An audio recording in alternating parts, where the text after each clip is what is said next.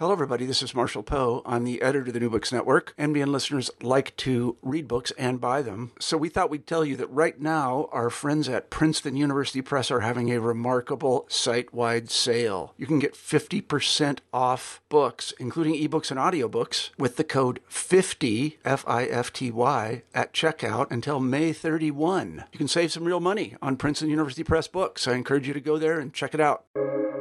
Welcome to the New Books Network. Hi, New Books Network listeners. Today's podcast is on history, and we are welcoming award winning journalist Andrew Dubbins to the show. Andrew Dubbins is the author of Into Enemy Waters, a World War II story of the demolition divers who became the Navy SEALs. As always, I'm your NBN host, Nathan Moore. Andrew Dubbins is an award winning journalist and author whose work has appeared in Alta, Slate, Los Angeles Magazine, The Daily Beast, and other media outlets.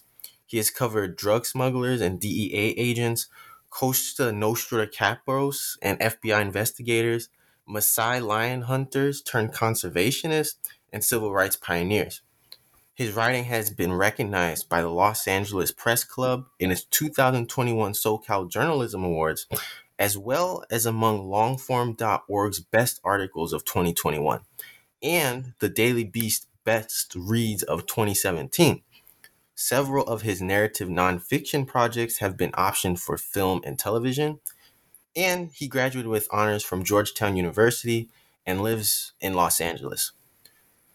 Open us open up to us, Andrew, about how your journalism career brought you to the topic of Navy SEALs.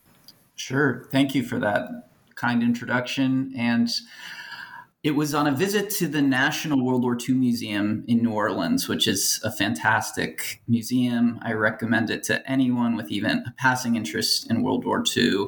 And I was walking through a exhibit on the Pacific Theater, and I saw a swim fin behind the glass display case, and you know, surrounded by heavy weapons and armored vehicles, it stood out as such a low tech object. And so I read the description and it said it belonged to, you know, a member of the underwater demolition teams in World War II. And I consider myself a student of World War II and had never heard of these combat swimmers who went in and scouted the beaches in advance of uh, Allied landings. So I started digging into it and researching and uh, you know, when it came time that I was interested to write a book, somebody had said pick a topic that's going to sustain your interest for two years, and I decided, you know, I really want to uh, jump into this topic and and learn more, and so that's was kind of my foray. Baseball is a metaphor that comes up in your book. Um, why baseball, and how is that a metaphor for you know UDT and Navy SEALs? Yeah, thank you for picking up on that because I do write a lot about baseball, you know, in George's story in the beginning. And really, I see it as, uh, you know, it's, it's meaningful in that it was what George Morgan sacrificed in order to join the underwater demolition team. So, to summarize a little bit of the book, he he was a great pitcher, just growing up playing in New Jersey in the sandlots, and right around the time at 17 that he he uh, joined the Navy, he had a little gap between when he was called to duty and he decided to try out for the Brooklyn Dodgers, which was always his favorite team. He listened to them on the radio since he was a little kid. And he, you know, went to a tryout. He pitched. He didn't think he was going to have a chance. It was out in Trenton. And sure enough, the Dodgers sent him a letter. We want you as a pitcher for one of our farm teams. Got to meet Branch Rickey, who signed a contract with him. He's the famous baseball manager who'd signed Jackie Robinson a few years later. And it was a dream come true for him, a childhood dream. And, you know, he was about to be a pitcher for the Brooklyn Dodgers. At almost the same time the letter from the Dodgers arrived, he got a letter from the Navy saying, you know, you've been called up. It's it's time to go to basic training. So there was always that wonder, what if, you know, what if I stayed and pitched for the Dodgers and I carry that through the book. He's playing on a crooked field, baseball field in Maui, just you know, on R and R, relaxing between training and thinking about, you know, maybe instead of playing on the side of a volcano, Haleakala, I could be at I could be, you know, playing for the Brooklyn Dodgers.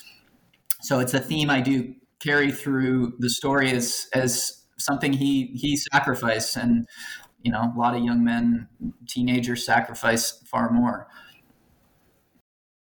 And the top secret underwater demolition teams, what are they and how are they part of the origin of the Navy SEALs? So the UDTs were an elite group of combat swimmers, and they scouted Pacific Islands uh, in, in front of the landing forces in World War II and were used in nearly every major amphibious assault in the Pacific theater. And you know, minimalist uniform of swim trunks, fins, and dive masks, and pioneering tactics of measuring the underwater beach approaches. Uh, and as far as how the Navy SEALs, they they inherited many of the tactics that were used by the World War II frogmen, and that includes swimming in stealth, um, underwater demolition. You know, they still practice secret deployments, same as the the top secret UDT did, and of course their their rigorous training um, started all the way back in World War II. They had Hell Week. And what was that Hell Week, and how did it get started during World War II? Yeah, so Hell Week was the first week of training at Fort Pierce, which is in Florida and now houses another great museum, the National Navy SEAL UDT Museum. And uh, so Draper Kaufman, who's considered the father of underwater demolition, and I wrote about him extensively in my book. He asked the scouts and raiders, which trained at Fort Pierce at the same time, he said, I want to condense your eight week training into one week and they came up with a schedule that was daily swims in rough ocean, you know, nightly swims with heavy packs. They'd have to take 10 mile runs in the soft sand and, and rigorous rubber raft outings. All of this on barely any sleep, barely any food. And Draper's original name for it was Indoctrination Week, and it was the men who came up with the nickname Hell Week all the way back in the 40s. And now that's a famous selection process for the Navy SEALs. I would say probably even more rigorous, certainly more rigorous today, but had a very high rate of attrition even back in World War II because Draper wanted only the toughest, most committed young men as demolition men. Can you describe some of those pioneering tactics of these World War II frogmen, including things like leaping out of speeding landing craft or measuring the ocean depth? Sure. Yeah. So the stealth swimming, which I mentioned, was was a big um, emphasis, and that was using the breaststroke and the side stroke so that their bodies didn't break the water. They didn't want to create a splash and be spotted by an enemy gunner. Um, and they, you know, learned to swim on their side so that their masks didn't reflect the sunlight. They learned to only surface in the troughs between waves as opposed to on the crest of the wave where they'd be easier to spot. So learn to approach the beach in secret. And then holding their breath was another important one because they discovered that enemy bullets slowed down a few feet under the ocean surface, uh, which allowed them to dive underneath it. So in order to stay concealed and to keep under the the ordnance, um, they they brought in actually brought in a Hawaiian pearl diver into the Maui training base and got some instructions on how to hold your breath longer underwater. Um, all of which was pioneering. This was long before you know scuba diving was a sport, free diving was a sport. They were some of the early um, early free divers, you could say. Uh, and then measuring ocean depth, they were using reels of fishing line, uh, which a lot of the men came up with these ideas. Draper Kaufman was very open to taking suggestion, any good idea from an officer or you know an enlisted man, and one of them was to use a weighted fishing line and drop it to the ocean floor, and there were unique cloth knots, and uh, depending on which knot was at the surface, they could tell the depth, and they scribbled it on a little plexiglass slate that they kept tied to their knee with a uh, with a waterproof pen. And then you mentioned the the speeding landing craft. Yes, you know they wanted to get in and out of the water as quickly as possible because the boats drew enemy fire and they didn't want it sitting there being a sitting duck. So they would tie a rubber raft to the side of their speeding landing craft, roll over the gunwale of the landing craft into the rubber raft, and jump into the water holding their dive mask. And you can find video of that online. Um, and then for pickup, uh, you know, rather than slow down and pick each uh, frogman up individually, they they had a two UDT men kneeling in the rubber raft. One of them held this steel cord rope ring, and as it sped down the line of men in the water, they'd hook their arm through the ring, and the momentum of the boat would tug them out of the water into the raft. Um, and another guy called the catcher, another baseball term, would drag them in, and and they'd climb over the the gunwale to safety. So all of these were you know, they were just learning this as they went. Um, none of this had been done before, so pioneering is certainly the right word. What about your research process for Into Enemy Waters? Uh, what was it like, um, and how were you able to tell the stories of these veterans? So, spent a lot of time talking to uh, Mr. Morgan, who is so generous with his time, and it was the the height of the COVID 19 pandemic. So we spent a lot of time talking on the phone, but I was fortunate to get to visit him too in Arizona. He's so gracious, just um, very lucid and great recall. And, and, and then probably the other half was, was in the archives. I read and watched transcripts of UDT oral histories. Draper Kaufman's was, was such an asset that's housed at the Naval Institute Archives at Annapolis. And, anyone can can read that. His recollections of the war. Um, I also read every book and article I could find on the UDTs. There a few good histories written over the years. Uh, visited, you know, once COVID kind of eased up, I was able to visit the uh, the National Navy SEAL Museum in Florida that I mentioned. The History of Diving Museum is another great museum in Florida about uh, you know early diving, and uh, yeah, talked to some family members of frogmen, talked to a couple Korean War era frogmen, uh, did quite extensive research. And how was your experience meeting and interviewing the 95 year old George Morgan? It was such a privilege. Uh, you know, beyond just World War II, I, I'm I love history and just talking to him about the growing up in the Depression, which is in my book, and he saw the Hindenburg um, fly over, which is so historic, and he just saw, you know, and trying out for the Brooklyn Dodgers, meeting Branch Rickey, I mentioned. Um, so he was on the periphery of, of all this history, and and yet always downplayed his role. Didn't understand why I I thought this was such a great story. um, you know, he said I was just one of millions of fellas who who volunteered to fight in World War II. Typical humility of the greatest generation. And you know, another thing was it wasn't easy for him to talk about these memories, even all these years later. You know, it's hard to recall these these difficult combat experiences. And you know, he says he has nightmares to this day. And um, so I, I think he deserves as much praise for recounting his story as for his wartime courage. And how is hearing about Morgan's accounts of places like Omaha Beach, Iwo Jima, and Okinawa different from the mainstream narratives of these events? Yeah, it's definitely the the little surprises that you hear from people who were there. Like the the incident that jumps to mind is um, at Okinawa, the UDT were assigned to blow up a a row of sharpened stakes that had been pounded into the coral reef by the Japanese to stymie Allied landing boats. And George was involved in this operation, and he said that when he saw the explosion, he you know couldn't believe it. They used so much demolition in order not to have to go back.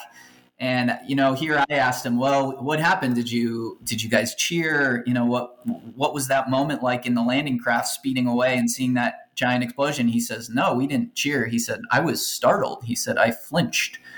Um, and that's such just a human moment. You know, here I'm I'm picturing the bravado and cheering, but from a from a teenager who was there, it was terrifying. A, a big explosion like that.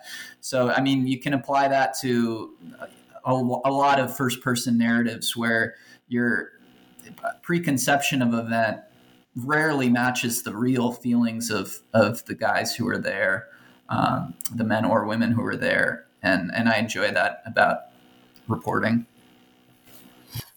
Do you think the current 21st century 17 year old um, who who probably has a fascination for adventure would relate to George Morgan? Um, is he a good role model? Do you think? I think absolutely a role model. I mean, stepping up to serve his country at 17 years old. Uh, you think about the courage that took swimming into enemy beaches before anyone else, just such commitment to a cause bigger than himself. You know, I, I compare that to what I was doing as a 17 year old because demolition, that's difficult work. Uh, you know, you're working with explosives, there's no margin for error there. So it's not just physically taxing running in the soft sand, it's mentally fatiguing and high stakes work. Um, so, of course, he's to be applauded and emulated.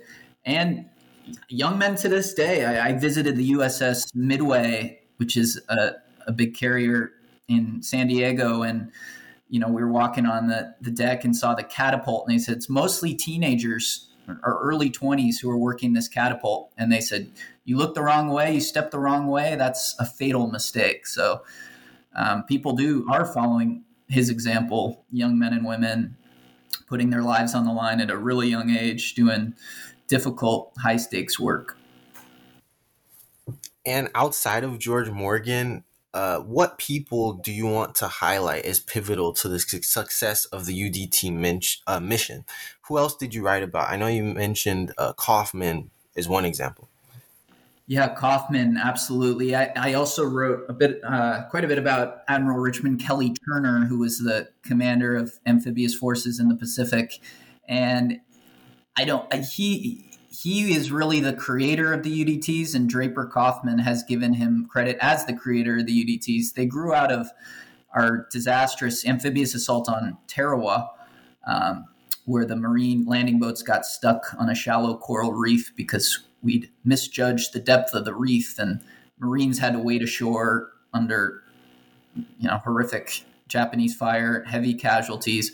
So Turner, after that, said we need to reconnoiter these beach approaches and clear any uh, shallow coral reef or enemy obstacles before the troops hit the beach. So his idea, his vision, and then Draper Kaufman, who I mentioned, is really um, deservedly the father of naval combat demolition. He launched the first naval combat demolition school at Fort Pierce, uh, was also chief instructor at the Maui training base, and then commanded uh, the number of UDT operations, include, including their first major daylight reconnaissance mission at Saipan, which is where a lot of those experimental tactics that we were talking about first uh, first occurred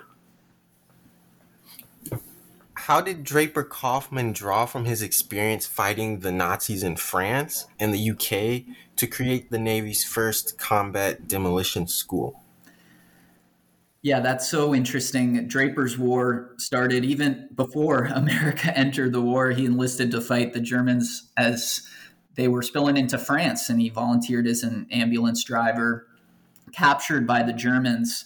And a condition of his uh, release was that he wouldn't take up arms against the Nazis.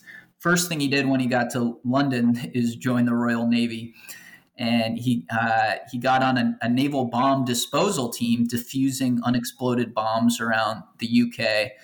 And I mean, as you can imagine, just stressful work. You have to be so precise. And to answer your question, mental toughness was so paramount. I mean, they were losing guys because just a single slip of the hand, a, a mental lapse, that's it when you're working with bombs. Um, so he he carried that lesson with him in the creation of the training at Fort Pierce, in the the development of Hell Week. You know, teaching guys to operate on no sleep, exhausted, fatigued, um, and to have that confidence and that uh, you know mental focus to be able to get through the training and the missions, and and also to build that spirit de corps. You know that if if you can make it through Hell Week, you're you're truly a demolition man. So it's kind of how his experience led to uh, the formation of Hell Week and that early training. Are there any resources, museums, or books you can recommend for the audience who would like to learn more about UDTs? Yes, uh, the few I mentioned, National World War II Museum, um, both in person if you can, or their websites, National Navy SEAL Museum. Um, I also had a chance to visit a wonderful museum. It's called the National Museum of the Pacific War in Fredericksburg, Texas highly recommend it. Uh, it's outside Austin, and it was described to me as a Smithsonian in a small town, and it is so that just incredible immersive exhibits, oral histories with you know the men and women who were involved in the war. Um, and then for books, I uh, a good jumping off point. There's a book called The Frogmen of World War II, and it was just an excellent oral history collection. I think it's so fun to read. Uh, in the words of of the men themselves. So uh, can look that up. Your writing style is that of a journalist. Um, if you were crafting this story over 60 years ago, how would you structure it? I think I would probably want to follow characters the way I did. I you know, I, I wonder if I would do much differently. And there was great narrative nonfiction writing back in the 40s. I mean, you, you look at, you know, John Hersey, New Yorker writers, 1946 Hiroshima is just considered a, a pivotal work in narrative nonfiction following uh, uh, six survivors of the of the Hiroshima blast, um, atomic bomb. Just just masterful. Um, so probably I would I would like to do a narrative nonfiction piece even back then. What journalists from the World War II era do you think had it right about covering these topics? Ernie Pyle um, is mentioned in your book. And I do. I have so much respect for Ernie Pyle. Um, you know, for those who aren't familiar, just wrote these simple, honest columns spotlighting the average American soldier. So he was embedded with them, he was sharing meals with them, riding along in vehicles, living in the foxholes with them, and covering just some of the biggest events of the war the London Blitz, Pearl Harbor. Uh, you know, and then of course Omaha Beach, which I is a scene in my book, um, and suffered some depression just from uh, experiencing these these huge battles and also vicariously through his writing. Um, and you know, I follow him through to his his tragic death in the Pacific. Um, another one I'd love to spotlight is Joe Rosenthal, who I mentioned in the book, who's famous for the flag raising photo at Iwo Jima. But I encourage people to look at his other incredible photographs across the Pacific Theater and Guam and Palau Islands. Just an amazing photojournalist. Um, and then another one is Martha Gellhorn, you know, somewhat overshadowed by her very famous husband, Ernest Hemingway, but she was the first um, woman, or the only woman on June 6th to land on D Day, and one of the only journalists well before her husband arrived, and just a beautiful writer, Martha Gellhorn. Were the UDTs able to draw any lessons from the Normandy landings? And also, what about actual training in the U.S. before combat? Sure. So the NCDUs um, at Normandy, their commanders didn't have any combat demolition experience. And some of the more junior officers who'd been through Fort Pierce and Hell Week, they said, we need to go in before the, the wave, the first wave. Um, but the the high command decided you know element of surprise is necessary and we don't want to be tipping off the germans by sending in the demolition men first so it, it created difficulties at omaha beach when you had our infantry hiding behind the obstacles that the demolition men were assigned to blow and instances of tragic friendly fire so the udts drew a, a very big lesson which was to deploy in stealth ahead of landing forces and to be able to work unencumbered uh, on enemy beaches. As and then as for training, we mentioned you know Fort Pierce the the conditioning was just such an emphasis because combat demolition is so rigorous, running in the soft sand and uh, climbing beach dunes. So they're they're training at uh, Fort Pierce. They had a couple islands, vacated islands, where they were practicing blowing up uh, replicas of en- enemy obstacles, German obstacles. So they definitely uh, trained trained hard, but um, you know, as I write in the book, Omaha Beach, they had to uh, come up with a lot on the fly. And what about intelligence? These UDT teams had to be at the forefront of Secret Service, we can imagine. Um, are there any unclassified topics that made it into your book? Definitely. I, so it was all classified during the war. Um, Draper Kaufman was very strict about a media blackout, which uh, forbid reporters from writing anything about the unit um, including Ernie Pyle. He, he knew of the UDTs. He wanted to do a story about them. Uh, but Draper Kaufman decided that it just wasn't worth the risk to his men to uh, for the Japanese to have knowledge of, of the UDTs. He said they could easily devise a countermeasure as simple as you know planting some mines on the ocean floor and blowing them up while the swimmers were in the water.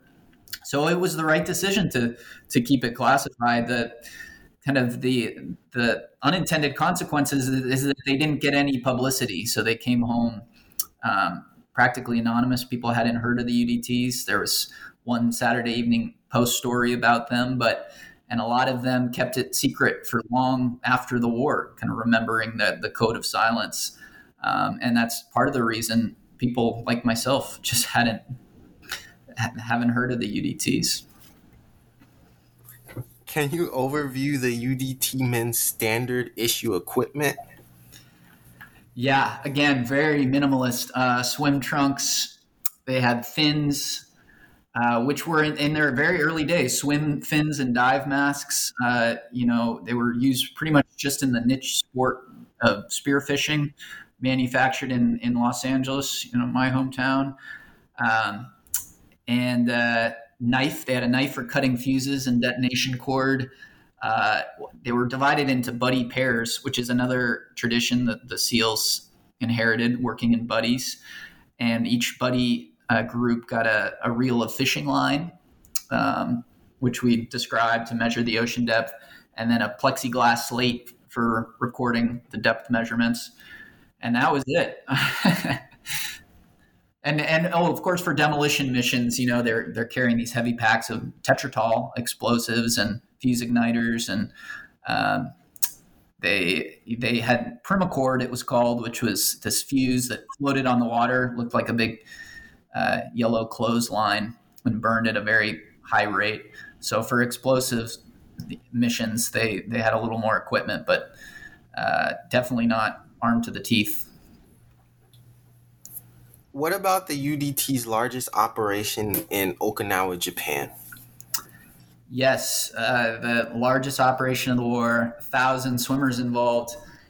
And by that point in the war, the Navy had really perfected fire support, which we haven't really talked about, but it's important to the UDT story. It's a line of battleships, destroyer, and gunboats behind the swimmers who were lobbing shells onto the beach to keep the Japanese pinned down while the swimmers in the water and that's a large reason they didn't sustain uh, as, as many casualties as they initially expected at Saipan. They expected it to be a suicide mission, and so we were pounding the shores of Okinawa, put out the lights in some towns, and you know I mentioned one of the missions to to blow up the the Japanese log barriers. They were working in incredibly cold water there, uh, so you know they they had cramps I read about, working over coral reefs so that you have to worry about coral poisoning. And then, of course, the kamikaze planes, they, they weren't even safe on their own ships. And UDT men often had to, to man the guns on their ships. Um, and it was a tremendous success uh, in that the Americans landed unopposed on Easter Sunday, and, and the Japanese did not defend the beaches. And and that's in part a credit to the UDT that that our amphibious landings had been down to such a science, including that gunfire support, that the Japanese just ceded the beaches to us and and moved inland, and then of course it turned into a very bloody battle. And Operation Olympic and the subsequent occupation of Japan, what was that all about? So, right, Operation Olympic, it didn't happen. And so it's all speculative, but I do touch on it in my book. Um, but the UDTs were preparing to be involved, expecting the coldest waters they'd experienced, you know, up there in, in that Japanese home islands. And their, their mission would have been to scout the beaches for General MacArthur's uh, giant uh, landing. And it, it was going to be a very bloody battle. The Japanese were fortifying their beaches heavily, reminiscent of the Germans at D Day. Unlike at Okinawa, where they ceded the beaches, they were stockpiling uh, supplies and, and covering all the probable landing beaches with machine guns and mortars and amassing kamikaze, kamikaze planes. Uh, so, of course, the atomic bombs made that invasion unnecessary. Um, but the UDT still were the first ashore onto the Japanese home islands, the first naval forces, and and that was occupation duties, which I write about in my book, um, stripping battleships of their armaments, blowing up suicide boats, um, and kind of paving the way for our occupation forces in Japan. And ultimately, how did UDT help save the Pacific from the Japanese overall? Yeah, I well, I really see them as the tip of the amphibious spear. Um, you know, amphibious warfare is all about getting troops ashore as quickly and as efficiently as possible. You want to avoid log jams. And that was what the UDT enabled um, scouting the beaches approaches, accurate measurements of the, the coral reef, getting our boats ashore as quickly as possible with no log jams the way you had at Omaha Beach um, with our landing craft piling up on the, the Nazi barriers. Um, and then as well, you know, and George Morgan uh, mentioned this. He said, "I think it's it was really a confidence boost too for those young Marines hitting the beach to know that somebody had been there first. You know, that they weren't that they weren't they they knew what they were going into to some extent and that somebody had arrived first. It was just a, a, bit of a morale boost and i i see that and agree with that. Can you explain r and r? Sure. Uh, rest and recuperation um, i write about it in my book in the context of the the ulithi base uh, which is an incredible kind of unknown little uh, chapter of the war it had the, a temporary population the size of Dallas, a giant R and R base on this little atoll way out in the Pacific, and a big chapel and outdoor theater for evening shows, and uh, you know they had big barges making fresh bread and ice cream. So it was really a, a floating city for the U.S. Uh, and and where we um, staged for for Iwo Jima. Um, and then, it's, but the recuperation, you know, I write about this in the book. They had a hospital on the island, and you had some Marines and guys who were in combat for three, four, five months, and just, you know, that's where that million yard stare came from. It's, it's the the ice cream and warm beer didn't didn't always do it. it. You had some really deeply traumatized men. Tell your audience about UDT combat swimming training training on Maui. Yeah, so the Maui base, uh, where Draper Kaufman was lead instructor. Um, we talked a little about the stealth swim they practice blowing up. They practice blowing up coral reef and um, and also you know volcanic rock, which was a lot trickier to blow. I write about that in the context of Okinawa. Um, one anecdote I remember George telling me about the Maui training was that the instructors would get them up really early, and their base was pretty pretty primitive, right on the slope of Mount uh, of Mount Haleakala, big volcano. And they would go driving around the island looking for the biggest waves they could find, and it was you know probably a laugh for the instructors, but there was also some um, strategy to that, and that they wanted the men to get comfortable in all types of seas and rough ocean, and not to be afraid of the ocean. Some guys were good swimmers, but they washed out just being afraid on the open ocean. It's it's a little different than swimming in a swimming pool. So the the emphasis at Maui was was swimming, and some of these pioneering tactics we've discussed underwater warfare. And the story of George H.W. Bush bailing out of his airplane is in your book. It really makes me wonder if any of the demolition team members that you mentioned were close to capture or death during this time. There is a famous story, and it, it's not in my book, but the USS Burrfish was a submarine uh, team of UDT men deployed in the Yap Islands. It was one of the first deployments of combat swimmers from a submarine, which now is, you know, we associate with the Navy SEALs doing that. And tragically, several of that team were captured and tortured by the Japanese and uh, really never seen again.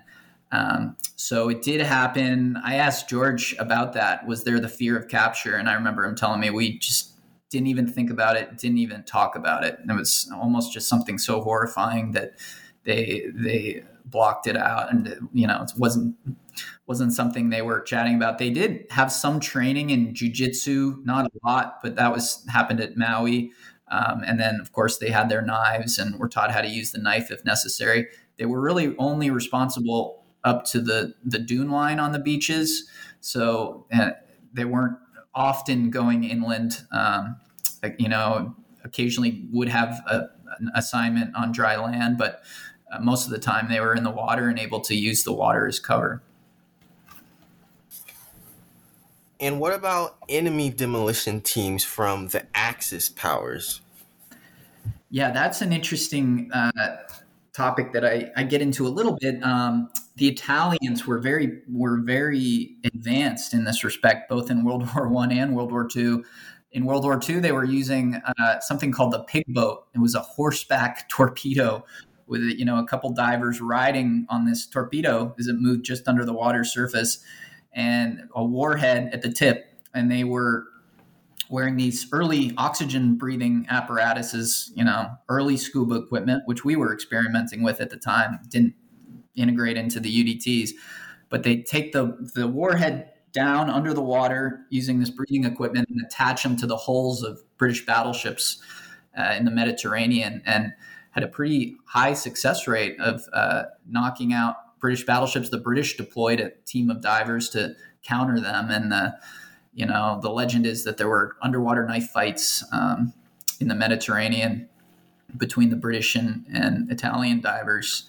And then as for Japan, uh, they were developing a, a unit of swimmers called the Fukuryu, which um, I call in my book, it's like a nightmarish version of the UDT. These were teenagers who were preparing, somewhat in the context of Operation Olympic, the invasion of Japan, to dive under our landing boats and stab the hulls with a pole charge, um, which would have killed them and the entire team. And even some of the instructors in the Fukuryu program were saying this is a huge waste of life. Why are we doing this? And and it, they were never deployed, uh, but an interesting uh, combat dive unit. And what do you hope people take away from your book? As I see it, the UDT really didn't get the credit they deserved. Um, we we talked a little bit about the media blackout, and so I hope people recognize just the incredible contributions of demolition men. Um, you know, I think about that in terms of the Seabees and just some of the workers, you know, who were clearing away for the boats. didn't have the same fanfare and glamour, but just were integral to the to the war effort. And uh, and then I hope it's a, a page turner that that readers and historians alike will enjoy. and traditions and techniques of the Navy SEALs, what about the UDTs did they inherit? What transitioned into the Navy SEALs?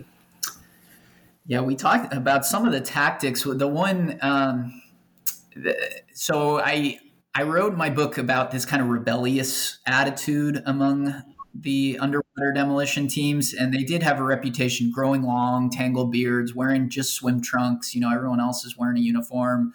Um, there's a couple fun anecdotes about planting signs on the beach, welcome Marines to prove to the Marines they'd gotten there first. And uh, I have this anecdote about a few young swimmers walking on the beach and MacArthur was landing, the famous photographs of him um, in the Philippines coming ashore at Leyte. And and one of these young these young swimmers, they had no idea who he was, and they'd been on the beach working it, and uh, you know who was this guy? And a major ran up and said, "Why didn't you salute?" And uh, so they, had a bit of a reputation as the problem children of the Navy.